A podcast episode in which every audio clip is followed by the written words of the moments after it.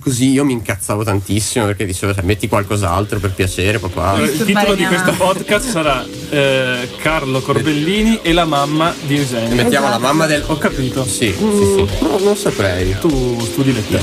Mi dispiace metterti di fronte al tuo white privilege, Eugenio.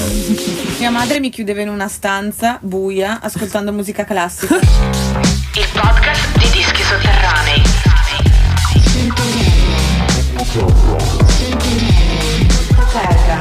Questo regalo oppure no? Eh, sì, sì, perché Ah. no? Quindi non è che sei affezionato a questo marsupio perché Boh, un cioè, ce, l'avevo, ce l'avevo in scarpiere in casa e, e niente, è diventato il mio marsupio standard, però non è che ci ho fatto dietro una... Però se, se ti regalassi un marsupio nuovo di zecca alla fine della fiera... Boh, sì, sì, ci starebbe. Cioè, è Ah, un regalo, ok. nel senso, marsupio gratis, perché dovrei rifiutarlo. Ah, a, ok. a marsupio donato non si guarda in bocca. Esatto. Mm, Carlo, io prima ho sentito delle storie incredibili su, sull'Arcella, sulla zona dove vivi. E ne- ci racconti un paio di episodi pazzeschi come quello del- dei graffiti notturni. Ok, vabbè, ehm, vabbè, parto da quello. Sì, secondo Ok. me è sensazionale. Vabbè, io, cinematografico. Ma dove vivi? Io vivo mh, davanti al, cioè in zona Pedro, in via Nibale da Bassano. Mm. Se volete dico anche il mio civico e il mio campanello. No, dopo vengono Così tutte le le persone che ascoltano da casa po- possono venire a rubarmi la bici come mi è successo l'altro ieri. E, mh, no, comunque, vabbè, la storia dei graffiti. Io quando avevo 16 anni facevo graffiti. E mh, una volta dovevamo pitturare un muro in un modo molto losco alle 3 di notte dietro, dietro il Pedro in via Tunisi. E mh, in via Tunisi c'è questa chiesa ortodossa ehm, e noi siamo andati là e c'era questa Pasqua ortodossa ed era pieno di eh, persone est europee, per- proprio pieno affollato in tutta la via co- con, la candela in mano e noi eravamo tutti incappucciati, loschissimi, che ci siamo fatti questa strada piena di gente con lucine in mano. Ma che ora? Tardissimo, tre di notte tipo, sì. E quindi lo stav- stavano facendo una processione? Sì, no, non una processione perché erano fermi, c'erano tipo Ah. proprio davanti a questa chiesa che occupavano tutta la strada, una cosa che non, non aveva senso. E poi un'altra storia, che invece questa è proprio la più, la più peso che abbia mai vissuto. E, in pratica sotto casa mia abitava uno spacciatore della stazione abbastanza Rinomato. avviato, una gran carriera. Ok. E, mm, sì, sostanzialmente, ovviamente aveva magagne di ogni genere con la polizia e alzava anche un po' il gomito ogni- molto spesso. E una volta arrivata la polizia, lui ha preso un'accetta e Ah, è questa è stata una notizia che abbiamo letto nei è andato, giornali. sì, è andato incontro alla polizia con un'accetta, proprio modalità Shining. E Cioè, questa cosa, tra l'altro, la racconti anche in parte nella, nella mia bolla. Sì, sì, sì. Eh, quello, quello è, un, è un riferimento in più perché io ho scoperto da poco tempo che quando io avevo uno o due anni, eh, nel, nel mio portoncino di casa attuale eh, c'erano gli spacciatori dentro che, che spacciavano proprio nella mia cantina. Senti una, senti una cosa, i- mm, il disco è uscito eh, ieri, no? Yes. Qual è stata la, la prima emozione che ti ha rapito? Cioè, nel senso, è una cosa grande, ci hai lavorato tanto. Sì, Cioè, eh, come ti sei sentito? Sollievo, sollievo. Sollievo? Pri- prima, Ok. di, prima di ogni soddisfazione, di, di ogni gioia che poi effettivamente comunque è arrivata, eh, sollievo perché è stato eh, bello peso.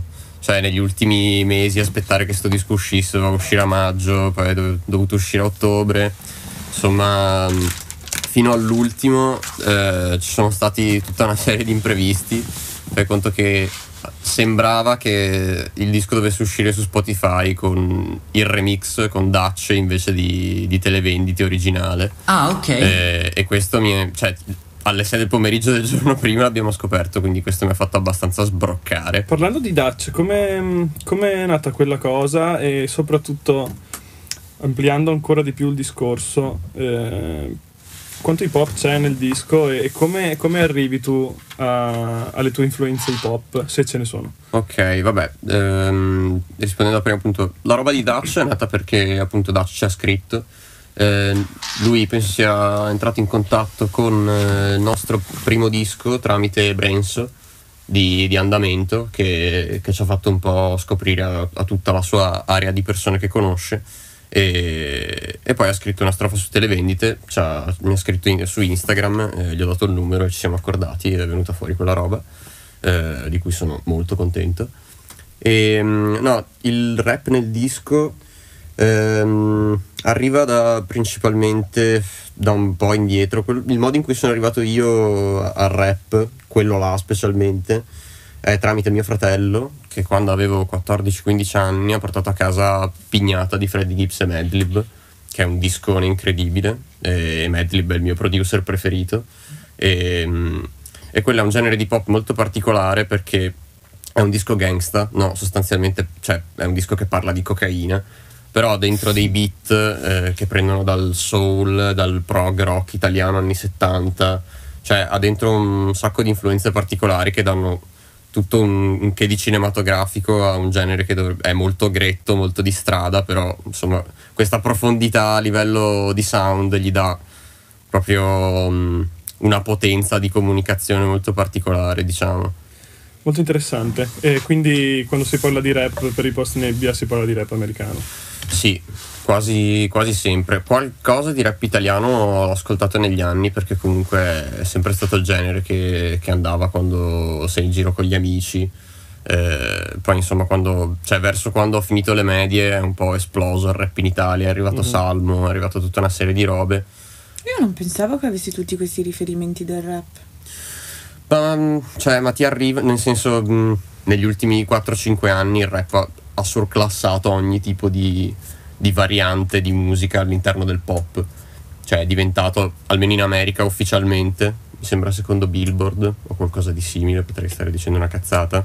Eh, il, nuovo genere imposto nel. cioè la musica black, urban, come, come la Certo. chiamano, è, è il nuovo standard del pop. È quella che comanda. Sì. Senti una cosa, eh, prima hai nominato Salmo mi, mi viene in mente, pensando a una sua intervista che ho visto recentemente, nella quale gli chiedevano quanti, cioè, quanto scrivi, quanti pezzi scrivi e quanto di- quanti dei pezzi che scrivi poi li pubblichi.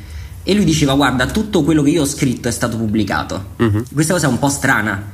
Cioè, te come, come ti rapporti eh, rispetto, cioè, pubblichi tutto quello che tu scrivi? No, non credo. Cioè, quanto c'è nei, nei cassetti dei post nebbia? Dipende da cosa intendi in termini di scrittura. In termini di scrittura di testi, eh, quasi eh, tutto quello che scrivo viene pubblicato perché io mi metto a scrivere un testo, eh, cioè mi metto a ultimare una canzone eh, solo quando so di, di farla uscire. Cioè io ah, poi a livello di produzione faccio un sacco di roba che non esce, faccio, cioè faccio basi, quello che faccio io è fare un loop, quando trovo il loop poi a partire da quella roba là ci ricavo una canzone.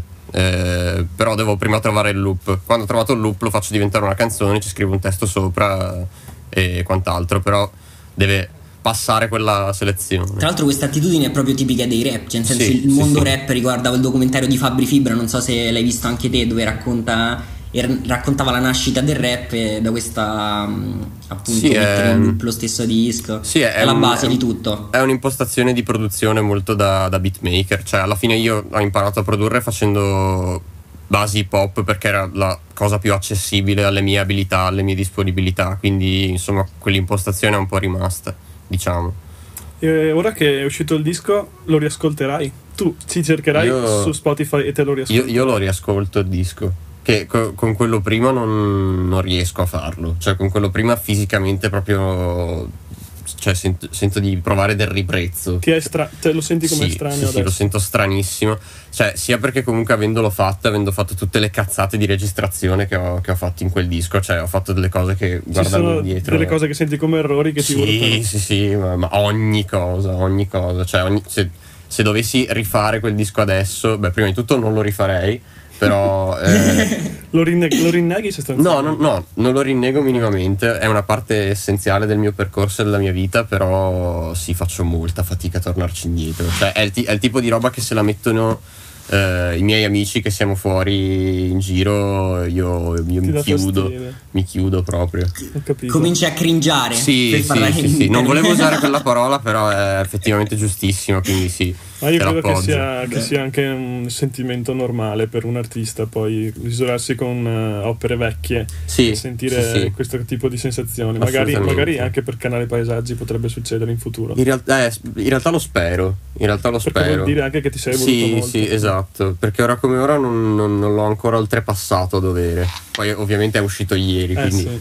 Ci mancherebbe. Però è lì da un po' e non, non mi, ha, non mi ha ancora nauseato. Non mi ha ancora dato nausea. Una cosa che bisogna sempre far presente a chi magari non è del settore è che quando un disco esce, sostanzialmente per l'artista e per chi ci ha lavorato, è la fine dei lavori e quindi quel disco è stato iper consumato, super studiato, super ragionato fino a quel momento e da quando si passa il testimone all'utente finale è finito il lavoro dell'artista dal punto di vista eh, di produzione, diciamo. Sì. Per cui quando esce il disco sostanzialmente per l'artista e per chi lo ha prodotto è vecchio. Sì, sì, sì, assolutamente. Ehm, per cui insomma noi ne parliamo come se non fosse una novità, perché per, per noi non è una novità, ma per tutti gli altri lo è e presto ci arriveranno tanti feedback che già stanno arrivando peraltro. Ehm, senti Carlo, tu studi lettere, Sì, ti fa ridere sì, moltissimo. E quindi mi viene da pensare che i tuoi studi non abbiano un'influenza nella, nella- nella musica o, o in altro, non lo so. Cioè, li- è una cosa che, per cui senti una vocazione, l'hai- perché l'hai scelta? Cioè. Allora, ehm, l'ho scelta in un modo molto avventato e molto confuso. Quindi sei Questo pentito? Un po', un po' sì, un po' sì. Cioè, più che altro, vabbè, io non ho mai avuto un gran rapporto con l'istruzione. A me di, di studiare non... Cioè, mi- mi- allora, a scuola io non ho mai fatto praticamente un cazzo. Eh, cioè, non, non sono mai stato uno studente diligente, diciamo. Poi avevo le mie materie che mi piacevano, in cui magari ero un po' più brillante, però se una roba non mi piaceva, eh, facevo molta fatica a metterci dell'impegno, diciamo e questo ha fatto molto incazzare i miei professori per tutta la mia carriera scolastica. All'università è un, è un po' così anche, diciamo. Poi mi sono scelto un'area che è eh, più di mio interesse rispetto alle materie scientifiche, però sì, mh, non sono mai stato un bravo studente, diciamo. Quindi non te ne frega niente de- della storia medievale? Di Torquato Tasso. La, la storia... eh, no, beh no, allora ti dico, letteratura è un esame che devo ancora dare, ho provato a darlo. Ehm, eh, cioè, allora c'è sempre un, un sacco di roba bellissima, eh, però sì, mh, diciamo che quando hai comunque una, una passione nella tua vita, una cosa in cui investi del tempo che ti dà anche indietro delle soddisfazioni, è difficile provare, almeno per me, per come sono fatto io, provare a trovare la motivazione per cercarle in una cosa che ti dà molte meno soddisfazioni. Però se studiassi tipo ingegneria o No, se- questa non è neanche una questa non è neanche un'alternativa che si può calcolare Ok, in una ma conversazione. capisci che alla fine dovresti rivalutare quello che stai facendo perché tutto sommato non è una scelta così strana rispe- per, per uno che vorrebbe fare musica, magari ti aiuterà a trovare degli spunti. Sì, sì, sì, è vero, è vero, però nel senso, cioè, è- non è, un- secondo me, una, una cosa molto sveglia fare l'università con l'unico espediente di trovare degli spunti. No. Cioè, quello, quello è un po' il problema, un dubbio amletico Ho capito. Quindi della c'è, mia vita in questo momento. c'è poca letteratura nella tua musica e c'è molta televisione invece. Mm, no, non saprei, non saprei. C'è, c'è tanta letteratura, però non è una letteratura che mi arriva da- dall'università. Mm. Ce n'è, ce n'è un po'. Io non leggo tanti libri, in realtà. Mia madre mi ha sempre detto che non devo mai dire neanche per scherzo che non ho mai letto. Comunque, in realtà mm, ci sono tante cose che potrebbero, cioè che sono fighe o- e tante cose che in realtà dopo non, Mm. non hai più voglia di leggere, anche se compri i libri. Sì, sì, Li lasci là. A me incuriosisce, mh, siccome canale Paesaggi già dal nome, ma anche il primo vostro disco mh, ha una estetica televisiva. Mhm. Cioè c'è un immaginario che arriva dal tubo catodico, no? Sì, sì, sì. Tu guardi la TV. Io... Perché io ho l'impressione Pochissimo. che pochissimo. la tua generazione abbia una cultura televisiva anche trash Mhm. filtrata da YouTube Sì, sì, sì, e non di prima mano, di seconda mano Sì. sostanzialmente. Sì, sì, sì. Quindi, eh, come dire, assume un altro significato, cioè un layer in più di ironia, di, anche di storicizzazione, ehm, che, che per chi ha 10, 15, 20 anni più di voi invece no- non c'è. È come se fosse un doppio blob.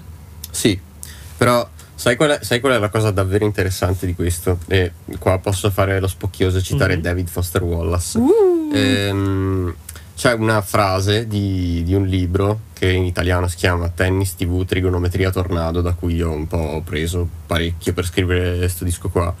Ehm, che in pratica analizza, cioè quel libro è stato scritto nel 96, che era un momento in cui al contrario di adesso la televisione era Esplodeva. era al massimo del, del suo, cioè era proprio all'apice del suo potere nella vita delle persone.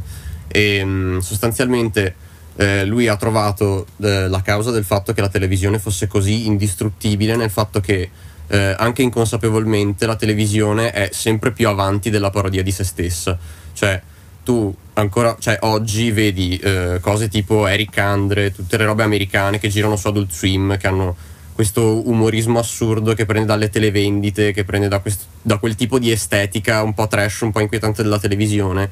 Se tu ti guardi Telecittà è esattamente la stessa cosa, cioè nel senso per quanto inconsapevole tu riesci ad avere lo stesso sottotesto inquietante, lo stesso tipo di umorismo da quella cosa là e non devi andare per forza su Adult Swim a vederti mm, que- quel, quel tipo di, di vibe comico, non so come dire. Cioè, secondo me questa è, è la vera potenza del mezzo televisivo adesso che è completamente vuoto del, del suo potenziale. Perché ora come ora è, cioè, è rimasta solo quella cosa lì perché è diventato un mezzo talmente sconnesso dalla realtà che, mm, che anche guardare una trasmissione di politica, eh, una trasmissione di intrattenimento, cioè, è, mm, è come guardare una partita di calcio. Non so come dire, cioè anche quando una cosa è connessa alla realtà nella televisione, è- cioè il modo in cui viene comunicata è comunque così sconnesso che è un- un'esperienza a parte rispetto magari a- alla- al, al corrispondente nel mondo reale di quello di cui sta parlando, non so come dire.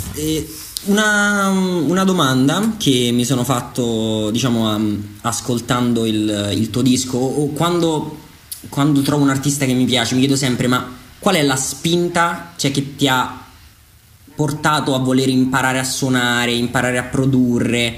Cioè, è, c'è un qualcosa, c'è una motivazione dietro? Cioè, come ti sei avvicinato proprio alla musica? So che tu suoni la chitarra Mhm. come strumento primario, no? Perché ti sei avvicinato così tanto? Perché ascoltavi e ti piaceva? Perché lo facevi per seguire degli altri amici? Lo facevi per rimorchiare le ragazze? Cioè, qual è la motivazione alla base? Uh, guarda, ti dico. mm, Rimorchiare le ragazze è la motivazione universale. Sì, vabbè, però. Tu secondo te dici E poi Però, ci sono no, le motivazioni allora, secondarie. In realtà, come risposta seria, ti potrei dire che cioè, quel, questo avvicinamento alla musica è avvenuto in migliaia di modi nella mia vita, eh, sparsi proprio ne- nel corso de- della mia vita. Cioè, io penso di aver sempre avuto un'attrazione proprio fin da piccolo nei confronti di quel medium e, di, di quella cosa lì. Poi eh, ci sono stati vari momenti in cui ho, ho sco- ho avuto modo di, di scoprire varie aree della musica, dalla produzione al suonare dal vivo, eccetera, eccetera, che hanno ognuno la loro storia individuale. Però, boh, il primo momento musicale che mi ricordo è il disco dei Jet eh, nella macchina dei miei genitori. Cioè, quello è il- la, la prima cosa proprio. Ti dico soltanto il disco dei Jet. Il disco dei Jet è genitori. quello, il primo, quello in cui c'è. mm, i pezzi, cioè, Sì, i pezzoni, quello con le mega hit. Con la copertina in bianco e nero. tuoi- Come si chiama? Si chiama? Non mi ricordo più. Non me lo ricordo neanche io. I tuoi ascoltavano questa musica però. I miei non avrebbero mai av- cioè, avuto in macchina un disco dei Jet. Sì, al- no, i miei, i miei No sì, way. io, io sono, cioè, comunque sono cresciuto anche in una casa in cui c'è, c'è quel tipo di roba, però eh, cioè, c'era anche roba molto più, più ricercata, c'erano i Massive Attack in macchina quando avevo 5 anni, io mi incazzavo tantissimo perché mi facevano cagare. Cioè, Ah, sì? Eh sì, per- cioè, nel senso se hai 5 anni, 6 anni, devi fare un viaggio di due ore in macchina per andare in montagna Get- e di ascoltare si chiama Get Burn il disco dei Jet. Get Burn. Get Burn. eh, dove ci sono dei plagi o dei tributi a Dei tutte le maggiori canzoni rock and roll Sì. della storia. Eh, Però- si sente un po', Top. si, sente che c'è un po' di plagio. Comunque, no, eh, i Massive Attack, eh, che adesso mi piacciono ovviamente, mi facevano cagare perché comunque a sei anni, cioè, coi tempi del trip hop, tutte queste atmosfere. psh, psh, psh, psh, psh. Così io mi incazzavo tantissimo perché dicevo, cioè, metti qualcos'altro per piacere, papà, Cristo, Dio. Cioè, era veramente. O, o quello, o un sacco di jazz, tra l'altro anche bello sperimentale. Però c'era ovviamente anche un sacco di classic rock. Ecco, il classic rock è stata la prima roba, diciamo. Mhm. Cioè, quello che ti arriva dai genitori boomer, insomma, eh, que- quella roba lì. Mia madre mi chiudeva in una stanza buia ascoltando musica classica e mi faceva compilare il Cosa? Per giorni, senza suona, acqua. suona tipo come un esperimento nazista. Sì, avevo questo Ma gioco in scatola. Eh, piccola, avrò avuto tipo tre anni. E, e mi aveva fatto imparare tutto il componimento dell'orchestra di Mozart, delle, delle varie opere. Oddio. E quindi dovevo compilare. Cioè, c'era praticamente una, um, un cartone con delle righe. E tu potevi mettere tutti i, gli i- componenti dell'orchestra nel modo giusto per eh, Oh mio di Dio. Mozart, cioè proprio sì, è una scatola, un gioco in scatola. Mozart. Questa è proprio una, una cosa da educazione aristocratica. Eh, un po'. Mi dispiace, mi, mi- mi dispiace metterti di fronte al tuo white privilege, Eugenia, in, in questo momento. First world F- problems. first world problems proprio. Però poi mio padre ascoltava un sacco Van Morrison e Simply Ok. Red. Ok, Bene. non ti metteva in una stanza buia ad No, no, ascoltare no, Van no, Morrison. no. Però io ho Lì, avuto lì. tanta paura della musica per un periodo della vita. Ma ci credo. Ti giuro. No, perché mi dava delle emozioni troppo forti e io forse non riuscivo a convogliarle nel modo giusto e Wow. quindi alla fine avevo questa sensazione di paura e mi chiudevo anche, que- anche questa volta dentro le stanze. Eh, Sembra un modo per traumatizzare una persona nei confronti non della so. musica classica. Cioè, se dovessi crescere un figlio. Arancia meccanica praticamente. Sì, sì, esatto. Sì. Eh, vabbè, ma no, ma la- spalancati. Ma la musica classica è rilassante. No, Beh, dipende. Cioè, dipende. sì, è vero. la cavalcata delle Valchirie. Eh, sì, Io ho pensato la Vado a stessa casa, cosa. mi faccio un bagno caldo e mi metto Wagner. Sì. La cavalcata delle Valchirie io la adoro. È una bomba. Una È bomba. uno dei miei top. Ma io adesso so- vi dico la canzone che mi faceva ascoltare per un periodo. Mm. se metti un bambino No, al un buio con titolo- la cavalcata delle ha un Valchirie. titolo tremendo. Io approfitterei per chiederti un'ultima cosa e poi passiamo a, a leggere un tuo testo. Ok. Ma prima ti volevo chiedere una cosa in tema con questo podcast, perché come sai questo podcast è mm, una spin-off di Sottoterra, yes. che è il nostro progetto editoriale in cui parliamo della scena. E mm, ti faccio una domanda ampissima, mi, mi potrai rispondere anche in maniera parziale. Ok. Eh, ti senti parte di qualcosa dal punto di vista sociale, socioculturale? Ehm, è una cosa, a- se sì, ambivi a fare parte di qualcosa oppure pensi che mm, non ha granché rilevanza per te o, o che in questo momento non ci sia granché senso di appartenenza rispetto a un ambiente, non lo so, indipendente o, o semplicemente alternativo, ma poi ancora valore essere alternativi, indipendenti oggi, sono etichette che sono nate boh, 20 anni fa, 30 Mhm. anni fa, per cui magari i significati sono cambiati. Ok, allora. eh, la risposta è sì, io cioè, mi, mi sento parte di, di qualcosa, però ehm, cioè, oggi è tutto molto confuso, però io sono convinto del fatto che eh, nonostante sia tutto quanto un po' mischiato, nonostante il mainstream giochi a fare l'underground e il contrario, cioè quelle due categorie sono sempre più, è sempre più una scala di grigi Mhm. eh, più che una divisione Un netta. diciamo. Io, sì, io penso che ci sia ancora spazio, anzi penso che ci sia la necessità di, di un- di un'alternativa. Cioè, Quindi secondo te ehm, ancora eh, ha un valore per, una- per un artista che parte da un ambiente indipendente prendere una decisione e rimanere in quell'ambito piuttosto che sfruttare eh, l'ambito indipendente come anticamera del mainstream? Oppure so. comunque eh, oggi, dato che tutto si è mischiato, che comunque anche l'estetica, tra virgolette, più eh, strana, più weird, più indie, eh, ha spazio anche nelle radio e nelle televisioni, ha senso usare eh, questo, questo come passaggio e non come destinazione? mhm. Perché secondo me la differenza, come dici tu, adesso è tutto confuso, mentre una volta ehm, l'artista che era indipendente lo aveva come destinazione il successo all'interno del circuito indipendente. Sì, sì, sì. Forse non esiste più il circuito indipendente perché negli anni 90 potevi farti un tour italiano facendo solo i centri sociali. Adesso non più, per esempio. Per cui, come dici tu, si è tutto confuso. Oggi ha senso essere, mi- mirare comunque al mainstream inteso come passare in radio Mhm. nei negozi oppure eh, ha senso non volerlo fare? Allora, non lo so, secondo me questa è una conversazione che, mm, oltre che dal punto di vista dell'artista, va fatta anche cioè, dal punto di vista dell'ascoltatore, ovvero effettivamente oggi l'ascoltatore ehm, da cos'è che capisce che tu sei eh, alternativo, underground, cioè nel senso qual è la cosa che ti rende underground oggi? Sicuramente, cioè non Ah, so, marsupio? il marsupio, il marsupio. Il cerchio si chiude. il cerchio si chiude. No, ehm, cioè, nel senso, l'altro giorno mi ha- ho fatto un'intervista con Rolling Stone e mm, il tipo di Rolling Stone mi ha detto: eh, Io trovo un elemento disturbante nella musica di Post Nebbia. E per me, eh, cioè, anche solo essere un pelo disturbanti, anche solo richiedere un pelo di attenzione all'ascoltatore è già un. Un- un approccio alternativo rispetto a, a- a questa modalità di ascolto di mega contenitori eh, in cui tu cerchi il contenitore e non cerchi la, la sostanza di un pezzo, la- l'individualità di, di un pezzo. Io di recente ho visto un, un webinar ehm, che, mm, in cui mm, Alberto Antonello e Corrado Nuccini eh, disco- discutevano di, di tante cose. E Corrado Nuccini è ehm, Alberto Antonello, lo conosciamo, un amico DJ, promoter storico del Padovano. Corrado Nuccini è eh, Giardini di Miro, nonché direttore artistico di Ferrara Sotto le Stelle.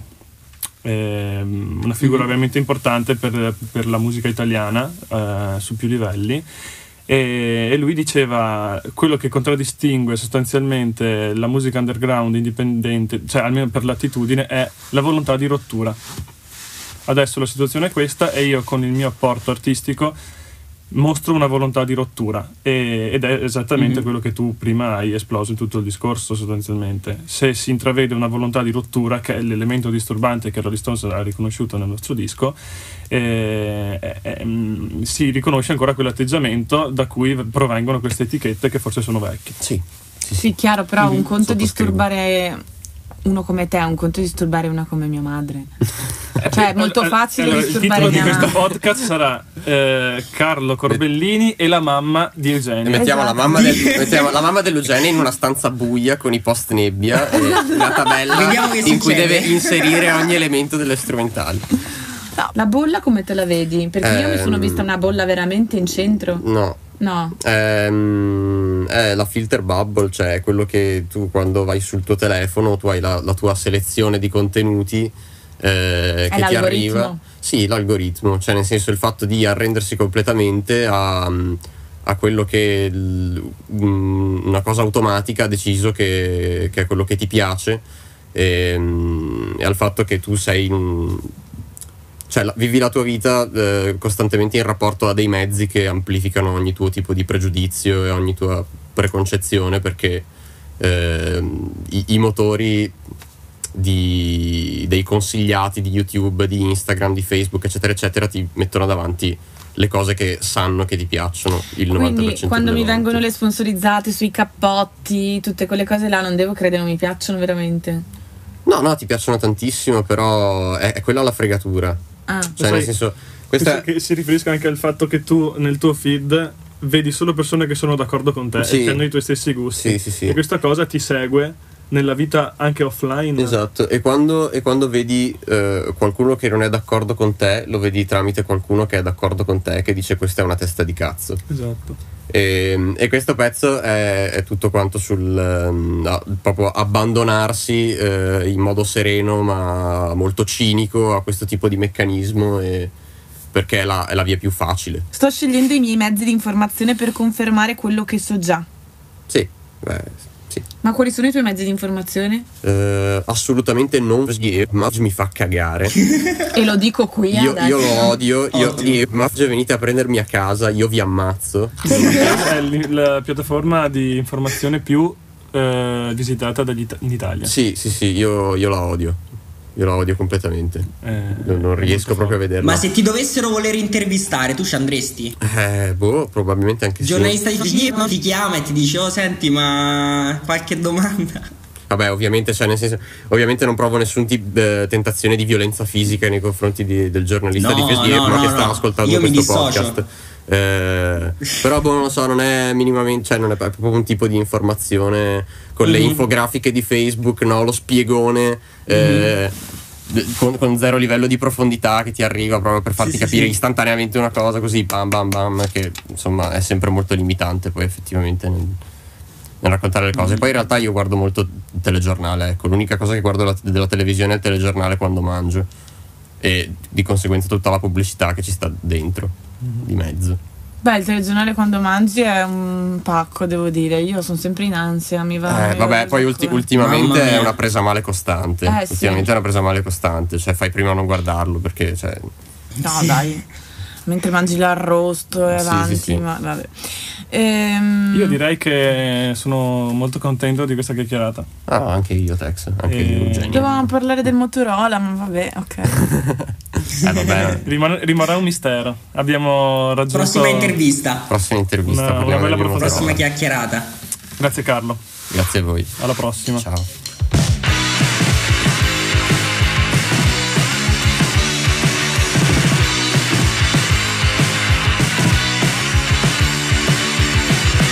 Contenuto curato da Dischi Sotterranei con la collaborazione di Yo Records. sottoterra